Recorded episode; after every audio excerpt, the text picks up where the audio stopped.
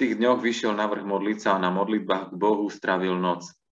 Keď svitlo, zvolal si učeníkov, vyvolil si z nich 12 a nazval ich aj apoštolmi, Šimona, ktorému dal aj meno Peter, jeho brata Ondreja, Jakuba a Jána, Filipa a Bartolomeja, Matúša a Tomáša, Jakuba Alfeovho, Šimona zvaného Horlivec, Júdu Jakubovho a Judáša Iškariotského, ktorý sa stal zradcom. Keď potom zostúpil s nimi, zastal na rovine a spolu s ním veľký zástup jeho učeníkov i veľké množstvo ľudu z celého Judska i z Jeruzalema i z primorského Týru a Sidona, ktorí prišli, aby ho počúvali a boli vyliečení z neduhov. Uzdravovaní boli aj tí, čo ich trápili nečistí duchovia. A všetok zástup snažil sa ho dotknúť, lebo sila vychádzala z neho a liečila všetkých. Vtedy pozdvihol oči na učeníkov a hovoril: Blahoslavení chudobní, lebo vaše je kráľovstvo Božie. Blahoslavení, ktorí teraz hladujete, lebo budete nasýtení. Blahoslavení, ktorí teraz plačete, lebo sa budete smiať. Blahoslavení ste, ak vás ľudia nenávidia a vylúčujú vás a hanobia a zavrhujú vaše meno ako zlé pre syna človeka. Radujte sa v ten deň a plesajte, veď hľa, vaša odplata je hojná v nebi, lebo ich otcovia práve tak robili prorokom. Ale beda vám boháčom, lebo už máte svoje potešenie. Beda vám, ktorí ste teraz nasýtení, lebo budete hladovať. Beda vám, ktorí sa teraz smejete, lebo budete žalostiť a plakať. Beda, keby všetci ľudia dobre hovorili o vás, lebo práve tak robili ich otcovia falošným prorokom. Ale vám, ktorí počúvate, hovorím: milujte svojich nepriateľov, čínte dobre tým, čo vás nenávidia. A žehnajte tým, čo vás preklínajú, a modlite sa za tých, čo vás potupujú. Kto ťa udrie po líci, tomu nastavaj druhé, a kto ti berie plášť, tomu neodopiera ani spodné rúcho. Každému, kto ťa prosí, daj, a kto si vezme niečo, od toho nežiadaj späť. Ako chcete, aby ľudia činili vám, tak aj vy činte im. Keď milujete tých, ktorí vás milujú, čo to za milosť? Veď aj hriešnici milujú tých, čo ich milujú. Keď budete dobre činiť tým, ktorí vám dobre činia, čo to za milosť, veď to isté robia aj hriešnici. A keď budete požičiavať tým, o ktorých sa úfate, že vám vrátia, čo to za milosť? Veď aj hriešnici požičiavajú hriešníkom, aby dostali svoje. Ale milujte svojich nepriateľov, čínte dobre a požičiavajte. No ja teraz nevidím kvôli tomu, že mám tu písmenka. A vaša odplata bude hojná a budete synov aj najvyššieho, lebo on je dobrotivý k nevďačným a zlým. Buďte teda milosrdní, ako je milosrdný aj váš Otec. Takže to je teda dnešný biblický text. No a predtým, než pôjdeme ďalej, tak dávam priestor bratovi Marekovi. Takže z nášho textu čítame o tom, čo je určite nám všetkým známe, že Pán Ježiš si vyvolil 12 apoštolov. Ja som sa dnes pri rozhovore s našimi ukrajinskými bratmi a sestrami, ktorí sú u nás ubytovaní na Biskupskom úrade, dozvedel, že na Štedrý večer majú na Ukrajine 12 chodovú večeru v zmysle učeníkov Ježišových. Teda v tejto symbolike, tak to je celkom zaujímavé zvládnuť 12 chodov, to by sme asi nedokázali. Ale asi zrejme tá 12 má svoj význam. Brat Fará, tak prečo si práve vyvolil 12 učeníkov, ktorí neskôr dostali pomenovanie apoštoli? Takže to je v podstate aj tá prvá taká základná vec, ktorú si chceme dnes spolu všimnúť. To je v podstate to sú prvé 4 verše z toho textu, teda verše od 12. po 16. Skúsime sa možno trošku vrátiť o týždeň späť, lebo vyvoleniu 12 učeníkov predchádzala taká ostrá výmena názorov medzi pánom Ježišom a zákonníkmi a farizejmi. A už vtedy sme čítali, že tí si dávali pozor na neho, aby ho mohli obžalovať. Teda sme niekde v 6. kapitole Lukáša a už tu vidíme tie snahy, aby Ježiš bol obžalovaný. A prišli za ním preto teda, aby našli na ňom niečo, čo nie je v súlade s Božím zákonom. A ja len teda pripomínam, že Ježiš uzdravil v sobotu človeka s vyschnutou rukou. A ten príbeh o tomto uzdravení sa končí takým veľmi zasahujúcim veršom Oni, plní šialenstva, teda farizei a zákonníci plní šialenstva, zhovarali sa medzi sebou, čo urobiť s Ježišom. Teda už tu vzniká to rozhodnutie, že Ježiša treba odstrániť, alebo každopádne treba ho nejakým spôsobom zastaviť. A čítame o tom, že tí vlastne, ktorí mali byť nadšení z Božieho syna, z Mesiáša, tak sú naopak plní šialenstva, rozhorčenia a nepochopenia. No a to teda, že Ježiš si vyberá práve 12, nie je náhoda, pretože vieme, že Boží ľud Izrael pozostával z 12 kmeňov. A keď Ježiš si vyberá 12 spomedzi učeníkov, tak tým vlastne hovorí, že tu vzniká nový Boží ľud. On prišiel preto, aby dal vzniknúť novému Božiemu ľudu. Vzniká akoby nový Izrael a na jeho čele stoja noví vodcovia, ktorí nie sú plní šialenstva, keď hľadia na Ježiša, počúvajú ho, ale naopak v poslušnosti ho nasledujú a robia teda to, čo chce on. Teda vyberá si ľudí, ktorí ho nechcú odstrániť, ale ktorí ho chcú nasledovať. Lukáš úmyselne teda podáva to ustanovenie 12 ako reakciu na to odmietnutie Ježiša a ako reakciu na tie prvé plány, čo vlastne s Ježišom urobiť, že by možno bolo najlepšie, keby bol odstránený. Už tu sa teda kladú základy cirkvi, nového Božieho ľudu, a tiež sú tu položené základy ľudí, ktorí majú niesť zodpovednosť za cirkev. Teda sú to v tomto prípade títo 12, ale potom neskôr sú to ďalší, ktorí po zoslaní Ducha Svätého majú byť tými, ktorí cirkev vedú ako nový Boží ľud. Lukáš znova zdôrazňuje to, že tomuto výberu týchto 12 predchádza Ježišova modlitba o samote, keď Pán Ježiš vystupuje na vrch a tam sa modlí.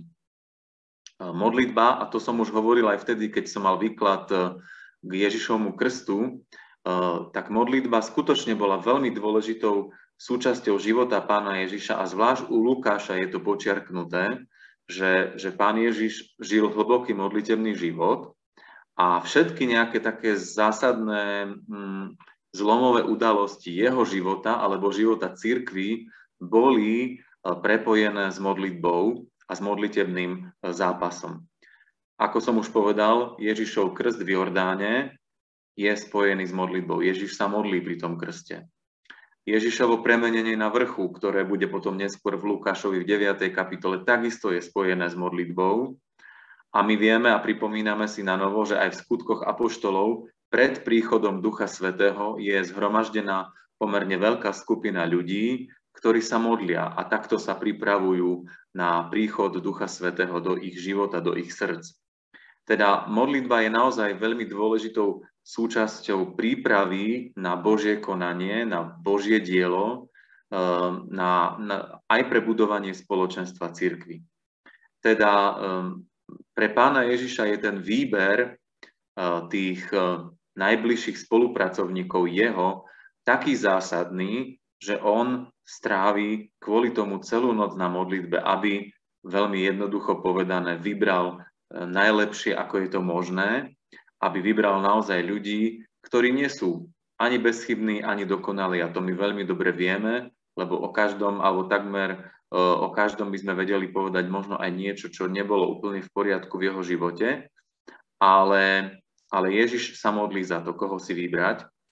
A teraz, keď to človek číta, tak prirodzene sa pýtame, čo je pre mňa v živote také dôležité, že sa za to modlím celú noc.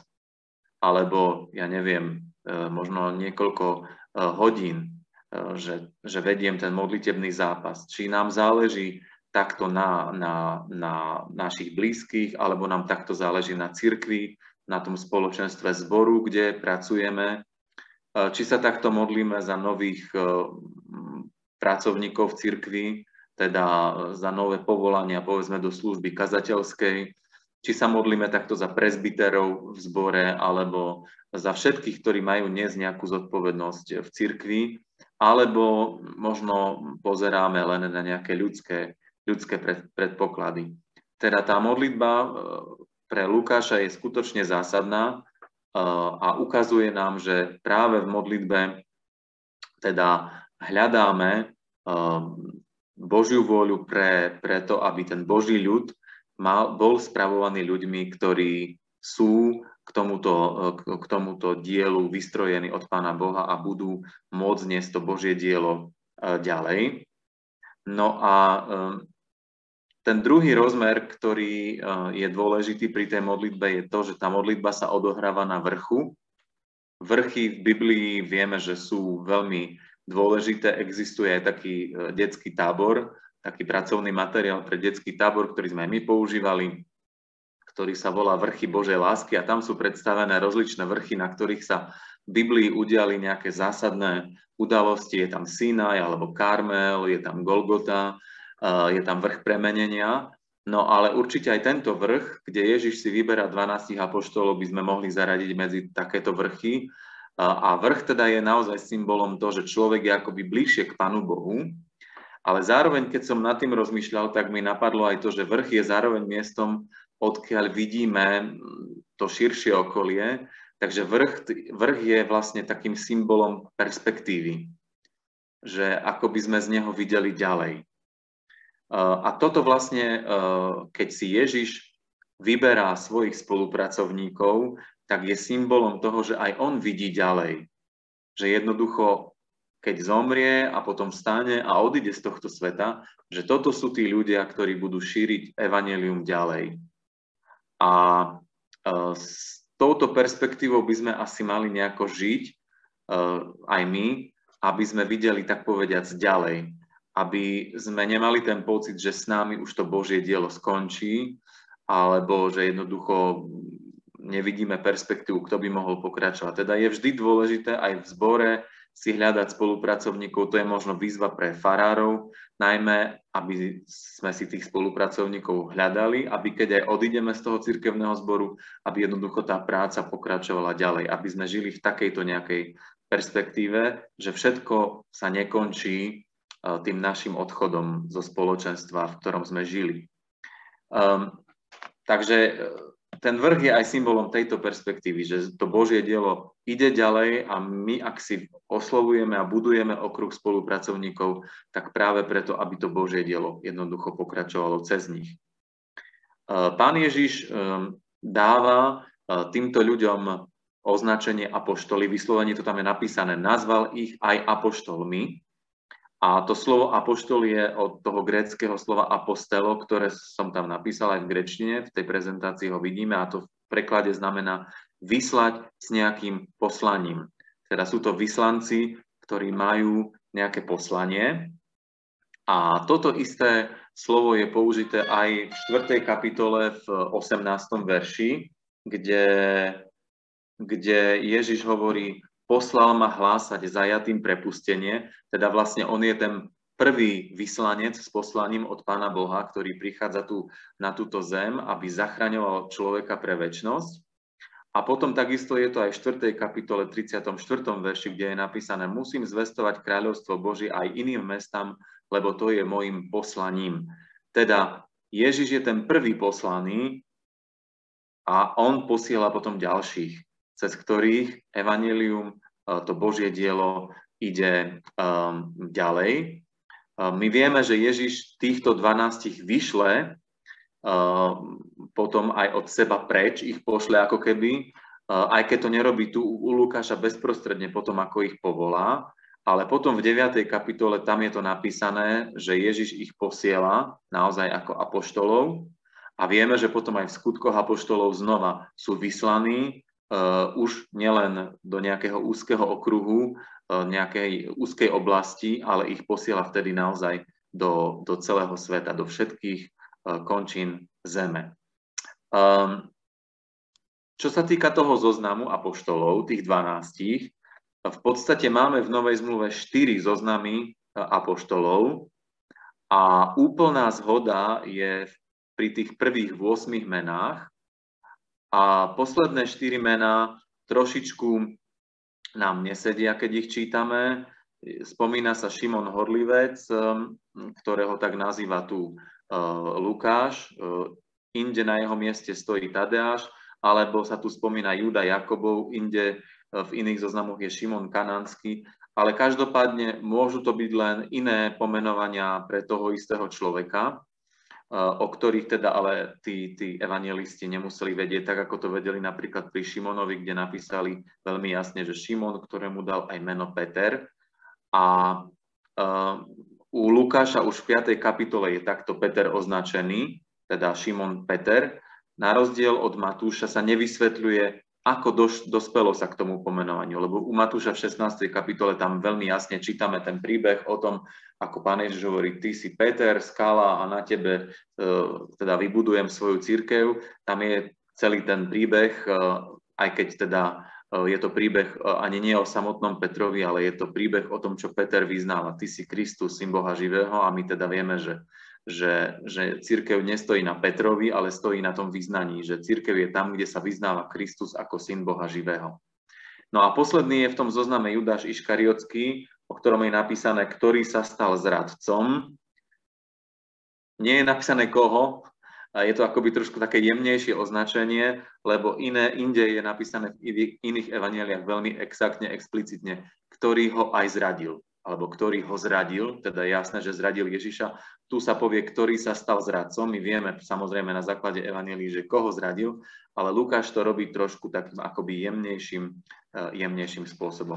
Takže tá 12, aby som odpovedal na tú otázku, ktorá tu zaznela, 12 je teda symbolom nového Izraela, ktorý pozostával z 12 kmeňov. Tu sú 12, ktorí symbolizujú nový Boží ľud a sú to apoštoli, teda ľudia, ktorí sú vyslaní od Ježiša a majú nejaké špeciálne poslanie, ktoré majú teda potom plniť v jeho mene. Pôjdeme ďalej na ďalšie verše. To sú verše 17 až 19. Oni akoby nadvezujú na to povolanie tých 12 apoštolov. A tam čítame, že Ježiš potom zostúpil z vrchu dole na rovinu a spolu s ním tam bol veľký zástup učeníkov, aj veľké množstvo ľudu. A tu sa vlastne naznačuje, že skutočne ten Boží nový ľud, to nie sú len tí 12, ale je tu symbolicky práve toto znázornené, že do toho nového Božieho ľudu patria tí, ktorí prišli za Ježišom, ktorí ho chcú nasledovať. A sú to ľudia z celého Judska i z Jeruzalema, teda sú to Židia, ale Lukáš, keďže, a to si pripomíname, lebo sme to už určite viackrát tu počuli, že Lukáš je ten, ktorý píše svoje evanjelium najmä pre pohanov, tak on už tu vklada aj ľudí z primorského Týru a Sidona. A to sú pohania. Teda naozaj tu vzniká obraz nového Božieho ľudu, nového Izraela, do ktorého patria nielen deti Izraela, teda Židia, ale patria do neho aj pohania. To je pre Židov absolútne nepredstaviteľné, nemysliteľné, ale Pán Ježiš, a Lukáš to tu počiarkuje, že on volá k sebe aj týchto ľudí, teda aj ľudí, ktorí nepatria pôvodne k Božiemu ľudu, ale sú k nemu pričlenení práve tým, že prichádzajú za Ježišom, že ho chcú počúvať a že sa chcú nechať ním vyliečiť, teda že sa chcú nechať ním dotknúť. Dôležité je teda to, že títo ľudia prichádzajú preto, aby ho počúvali a aby sa vyliečili z neduhov. Takže skutok a slovo, alebo slovo a skutok u Lukáša stoja veľmi, veľmi blízko seba. Teda Pán Ježiš, keď koná s ľuďmi, tak koná svojim slovom, ale koná aj tým, že naozaj sa dotýka ľudských životov a ich uzdravuje z tých viditeľných, ale aj neviditeľných zranení, ktoré si tí ľudia, alebo my ľudia k nemu prinášame. Je tu použité slovo dynamis. Keď poznáme slovo dynamit, tak vieme, o čo je odvedené, teda, že je to od tohto slova. A Pán Ježiš má moc, aby uzdravoval týchto ľudí aj slovom, aj skutkom, aby teda prinášal slovo, ktoré mení ľudské životy a aby aj liečil skutkom.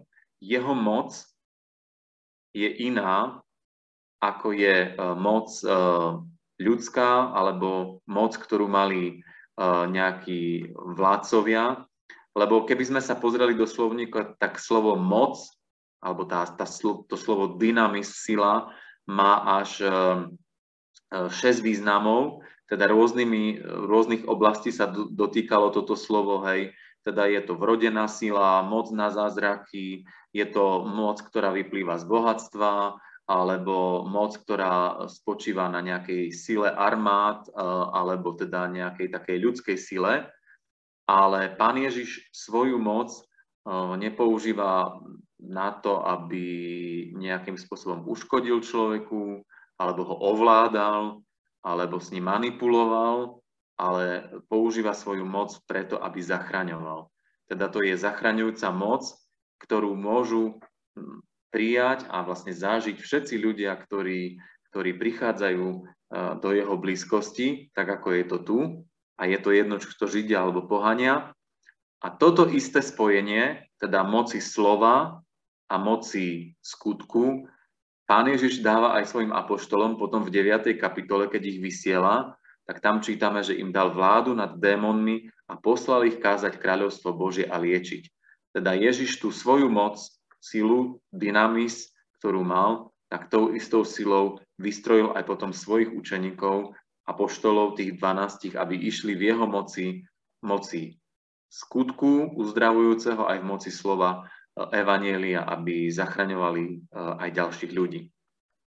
Takže to sú verše 17 až 19 a v podstate od toho verša 12 až po ten verš 19 je to akoby stále o tom povolaní, pozvaní apoštolov a zároveň o vytváraní teda nového Božieho ľudu, ktorý Pán Ježiš vytvára mocou svojej lásky, zachraňujúcej a mocou slova, ktoré zasahuje ľudský život a premieňa ho a robí z ľudí Ježišových nasledovníkov.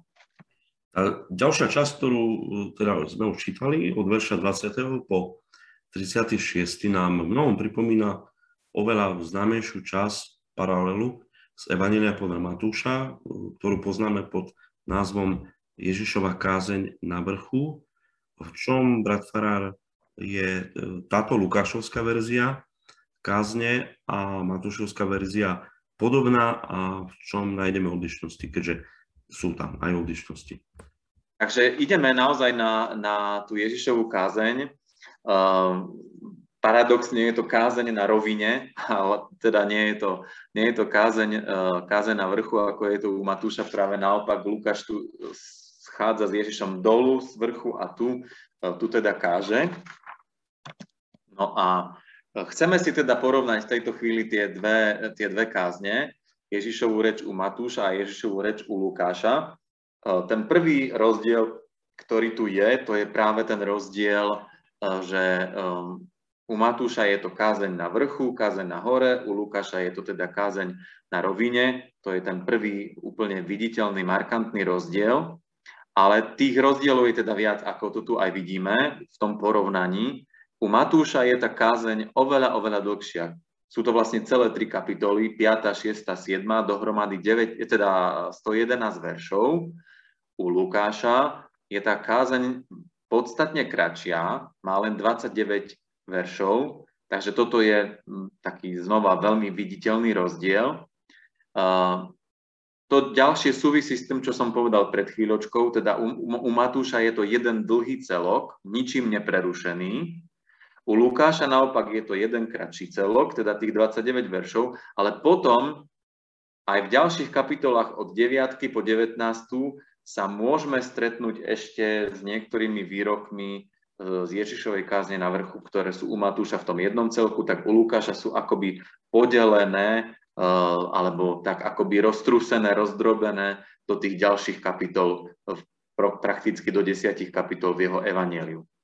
No a ten ďalší dôležitý rozdiel je aj v tom, že pre koho sú tie evanjelia určené, tak sú potom aj podané tie Ježišove reči alebo tie Ježišove kázne. Keďže Matúš primárne píše pre Židov, alebo teda pre ľudí, ktorí pochádzali zo židovského prostredia, tak venuje v tej svojej kázni, v tej Ježišovej kázni pomerne dlhý čas téme Božieho zákona. To je tá téma, kde Pán Ježiš hovorí, otcom bolo povedané, ale ja vám hovorím, a rozoberá tam či už vzťah manželský, alebo rozoberá tam prísahu, alebo hovorí o láske k nepriateľom, teda vždy sa snaží citovať starú zmluvu, nejakú časť, nejaký Boží príkaz, a potom Pán Ježiš to vykladá teda svojím spôsobom, ten Boží príkaz, akoby ho doťahuje do takých veľmi jemných detailov. Takisto aj u Lukáša máme nejaké etické dôrazy, morálne dôrazy, ale Lukáš nerozoberá Božie prikázania, neodvoláva sa na Boží zákon.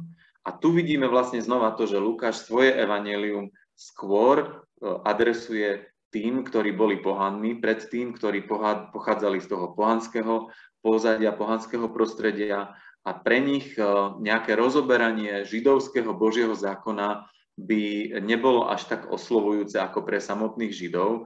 Preto vlastne Lukáš sa nejakým spôsobom tomuto nevenuje, ale každopádne tú etickú časť tam má a snaží sa tej etickej časti tiež istý dôraz dať a nejakým spôsobom si ju všimnúť, ale v inej miere a iným spôsobom, ako to robí Matúš vo svojej kázni na vrchu. Teda ten základ je tu rovnaký, označuje sa to ako prameň Q, ale to nechceme ísť až tak do hĺbky, teda aj pre Matúša, aj pre Lukáša je ten základ rovnaký, ale každý ho už potom rozpracoval tým svojím spôsobom a podľa tých dôrazov, ktorí tí evanjelisti teda kladú na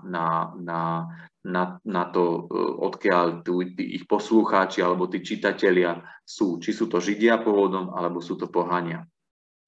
Takže toto sú také naozaj tie odlišnosti týchto dvoch kázní, kázní na hore, kázní na rovine, ale ten základ je tam ten istý.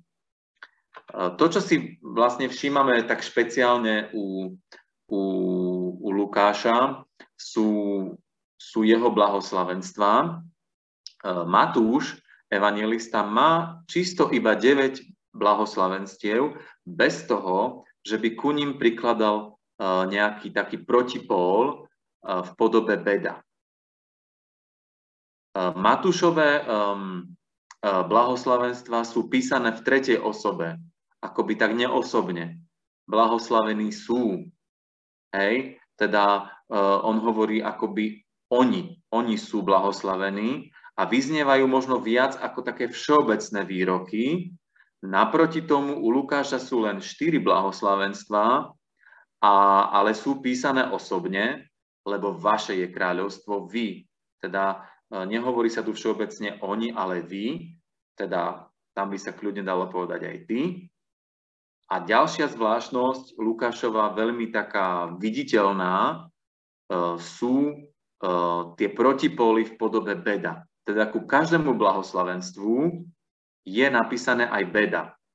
Nie je to ale napísané, však to v tom biblickom texte sme si mohli všimnúť, že nie sú takto vedľa seba, ako som ich ja tu do tejto tabulky poukladal, ale máme najskôr tie 4 blahoslavenstvá a potom za tým nasledujú tie 4 beda, ale sú akoby naozaj napísané tak zrkadlovo. Teda tak, ako idú za sebou 4 blahoslavenstvá, tak idú potom za sebou tie 4 beda, ale prvé blahoslavenstvo sa viaže k prvému beda, druhé blahoslavenstvo k druhému beda a tak ďalej. Teda nie sú napísané takto v Biblii, ako ja som ich to vypísal, ale každopádne Ježiš ich takto hovorí. A prečo to vlastne robí? Jednak nám to môže trošku pripomínať to starozmluvné požehnanie a kliatbu, hej, to je v 5. knihe Mojžišovej najmä, ale zároveň nám to trošku môže pripomínať aj starozmluvných prorokov, ktorí to beda používali, napríklad prorok Amos, tam sa môžeme stretnúť s týmto beda. Teda toto je ten zmysel, teda Pán Ježiš tu nadväzuje tiež istým spôsobom na starozmluvné výroky, jednak tým požehnaním a kliatbou, ale aj tými výrokmi beda. Čo ale teda tie výroky, alebo tie blahoslavenstvá a tie výroky Beda nám majú priniesť, majú byť takým povzbudením pre Ježišových nasledovníkov, že to, čo sa deje s Ježišom, tak to sa bude teda diať aj s nimi. Tak, ako Ježiš je zavrhnutý, to už je evidentné v tej 6. kapitole, že je zavrhnutý vodcami Božieho ľudu, teda farizejmi a zákonníkmi, tak Pán Ježiš hovorí, ak ma budete nasledovať, tak neočakávajte, že to u vás bude iné. Že mňa zavrhli a vás budú oslavovať. Teda on veľmi jednoznačne hovorí o tom, že tí, ktorí ho poznali ako Mesiáša, ako Božieho syna, tak musia počítať s tým, že jednoducho budú skupiny ľudí, ktorí ich odmietnú, ktorí ich zavrhnú, ktorí sa im budú smiať, ktorí ich budú nenávidieť, ktorí ich budú hanobiť. A s tým treba počítať a netreba to brať ako nejakú katastrofu, ktorá by pre veriacich následovníkov Krista bola jednoducho niečím prekvapujúcim. Teda Lukáš týmito blahoslavenstvami a tými výrokmi Beda robí tzv. Literárny model zvratu. Teda Pán Boh v Ježišovi koná a mení ľudské hodnoty a ľudské videnie veci. To, čo my považujeme za dôležité, tak Ježiš nad tým hovorí beda a to, čo my nepovažujeme za dôležité, alebo čo považujeme za zlé, za možno smiešné, tak práve toto Ježiš blahoslaví. Blahoslaví chudobných, hladných, tých, ktorí plačú a tých, ktorí sú bohatí, alebo tých, ktorí sa teraz smejú a žijú si taký akoby bezstarostný život, tak nad tými hovorí Ježiš beda. A toto je možno taká Lukášovská špecialita, keď si spomenieme napríklad na chválospev Márie, teda matky Pána Ježiša, tak ona vo svojom chválospeve to už spieva, hej, že mocných zhodil z trónov, ale hladných nasítil a tak ďalej. Teda tiež je to taký paradox, alebo taký ako keby zvrat, že jednoducho to, čo svet považuje za úžasné, skvelé, tak to Pán Ježiš hodnotí ako, že treba nad tým povedať beda mnohokrát a to, čo svet podceňuje a z čoho sa smeje a čo svet hanobí, tak toto Pán Ježiš blahoslaví. Takže skutočne Pán Ježiš tu buduje taký, a teda hlavne u Lukáša je to ten teda taký model alebo literárny model zvratu, teda paradoxu, niečoho zvláštneho, čo je pre nás ľudí top, úžasné, tak pre Pána Boha mnohokrát Pán Boh musí nad tým povedať beda. A Ježiš sa tu naozaj prejavuje ako prorok a Mesiáš, ktorý prichádza práve preto, aby chudobným zvestoval evanjelium. To je 4. kapitole v 18. verši. Pán Ježiš zakladá nový Boží ľud, to je aj vysvetlenie toho čísla 12. A v ďalších tých veršoch hovorí o tom, aké pravidlá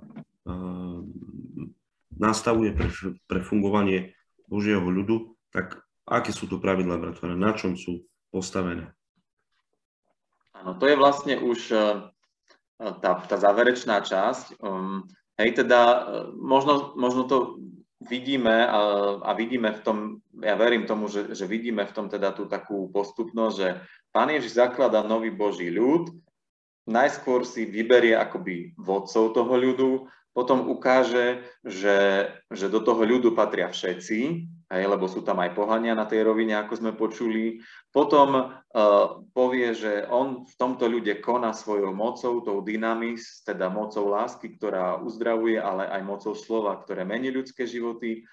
Potom povie, čo títo príslušníci nového Božieho ľudu môžu očakávať, že teda nemusia očakávať nejaký úspech alebo to, že všetci im budú tlieskať, ale práve naopak, že môžu očakávať skôr prenasledovanie a možno pohanenie.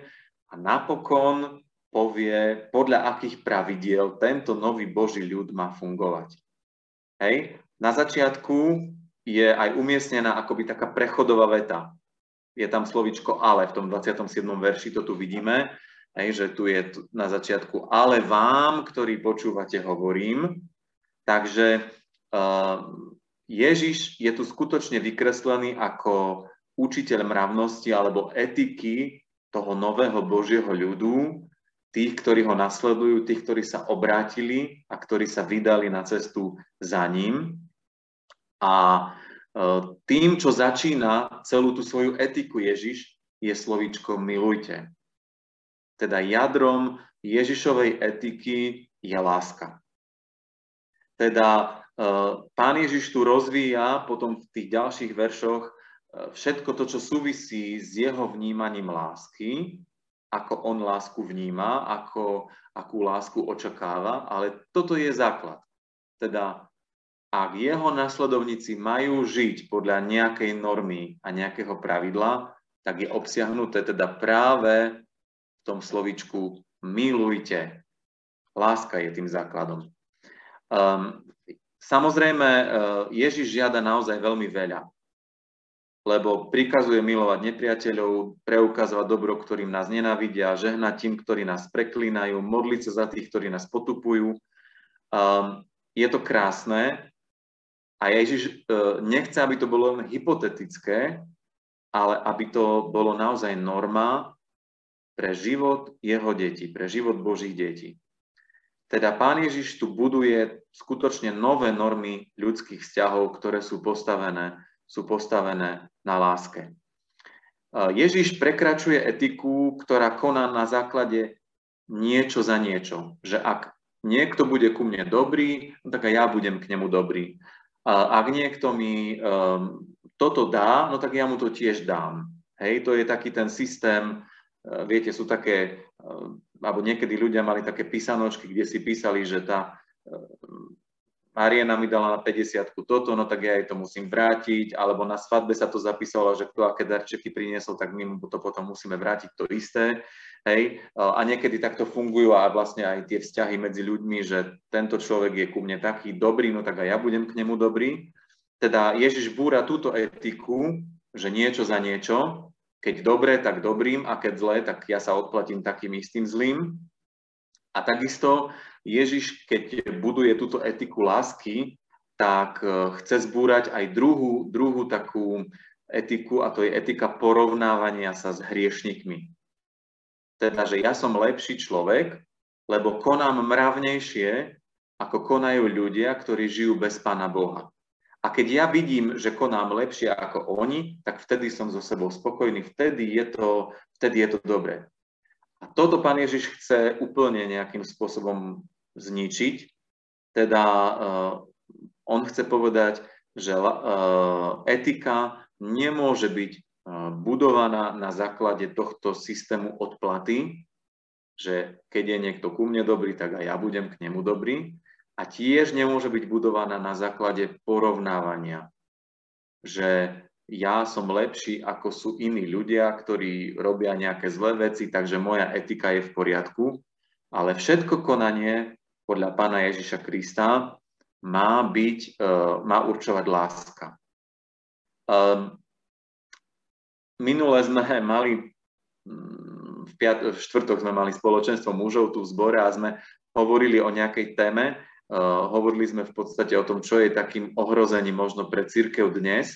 A jedna z vecí, ktorú tam v diskusii tí naši muži povedali, aj to, že vlastne budujeme, alebo môže sa budovať v cirkvi niečo také ako taká falošná, všeobjímajúca humanita, že lásku, tú Božiu lásku, Kristovú lásku si vymeníme len za nejakú takú naozaj všeobjímajúcu humanitu, v ktorej so všetkým súhlasíme, v ktorej všetko príjmame, a všetko vlastne povieme, že všetko je dobré, len aby v tom bola láska, tak takúto lásku naozaj Pán Ježiš nechce a niečo také nepozná, ale Lukáš vlastne tu v tej kázni na vrchu chce počiarknúť to, že morálka Božieho ľudu, teda toho nového Božieho ľudu, ktorý tu Ježiš zakladá, stojí na Božích postojoch ku mne a na Božom jednaní s nami ľuďmi. Teda toto má byť pre mňa základom môjho správania, mojich morálnych postojov. Ja mám konať tak, ako Pán Boh koná so mnou. Teda ak Pán Boh je ku mne láskavý, tak aj ja som láskavý. Ak Pán Boh je v Kristovi ku mne milosrdný, tak aj ja som milosrdný. Ak Pán Boh je odpúšťajúci, tak aj ja mám byť odpúšťajúci. Teda tak, ako Pán Boh koná, tak mám konať aj ja. Veľmi jednoduché, ale veľmi ťažké.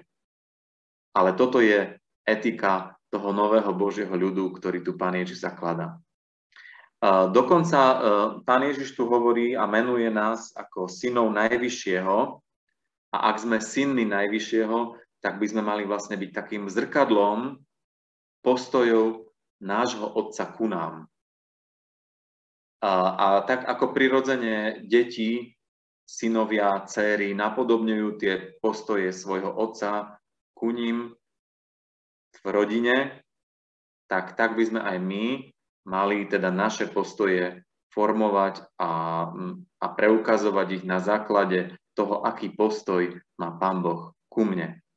Ak sme my milovaní, aj keď sme Boží nepriatelia pre svoj hriech a predsa nás Boh miluje, odpúšťa nám a príjma nás, tak aj my máme milovať svojich nepriateľov na základe tohto Božieho postoja ku nám. Aj keď Pán Boh, ak Pán Boh nám odpúšťa, aj keď si to nezaslúžime a sme hodní trestu a neodpustenia, tak to isté máme robiť aj my.